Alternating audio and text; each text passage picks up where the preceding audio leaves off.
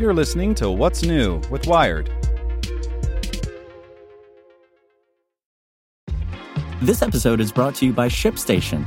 You know, some things take a lot of work, like sending little robots to far off distant planets. And just as that's challenging, so too is running a successful e commerce business, especially when there's so much to do. So I want to introduce you all to ShipStation. Now, I love using ShipStation because of its easy to use dashboard, which makes managing orders and printing labels a breeze and super smooth. Oh, and the customer service is just out of this world.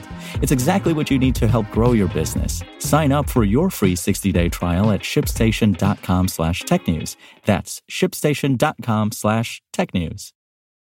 This podcast is supported by Tools and Weapons, the podcast hosted by Microsoft Vice Chair and President Brad Smith. Each episode features insight you won't find anywhere else from the center of the conversation surrounding emerging technologies like AI. Right now on the podcast, you can hear a special episode where Brad Smith lays out Microsoft's vision for a vibrant marketplace driving the new AI economy. To hear more, follow or subscribe to Tools and Weapons with Brad Smith wherever you get your podcasts.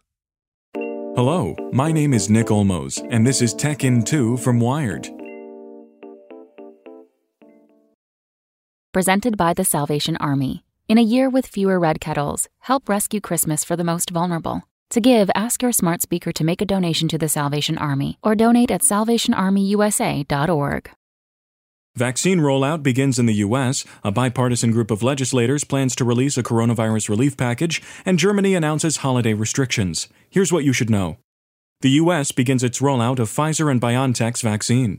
Yesterday morning, Sandra Lindsay, an ICU nurse in Queens, became the first New Yorker and one of the first Americans to receive a coronavirus vaccine outside of clinical trials.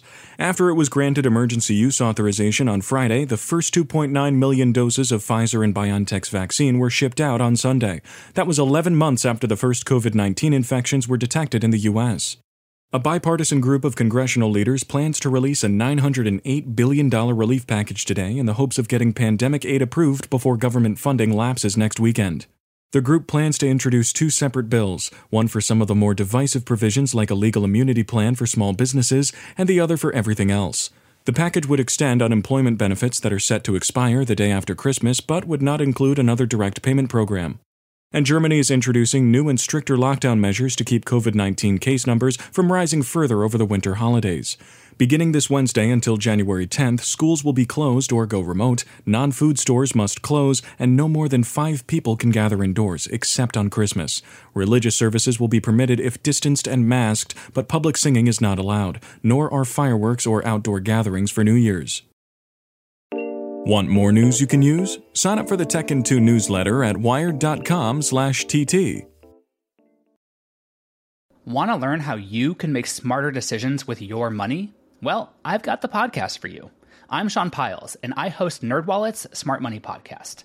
Our show features our team of nerds, personal finance experts in credit cards, banking, investing, and more – and they'll help you make the most of your money while cutting through the clutter and misinformation in today's world of personal finance. You'll get clarity on strategies to help you build your wealth, invest wisely, shop for financial products, and plan for major life events. Listen to NerdWallet's Smart Money Podcast wherever you get your podcasts.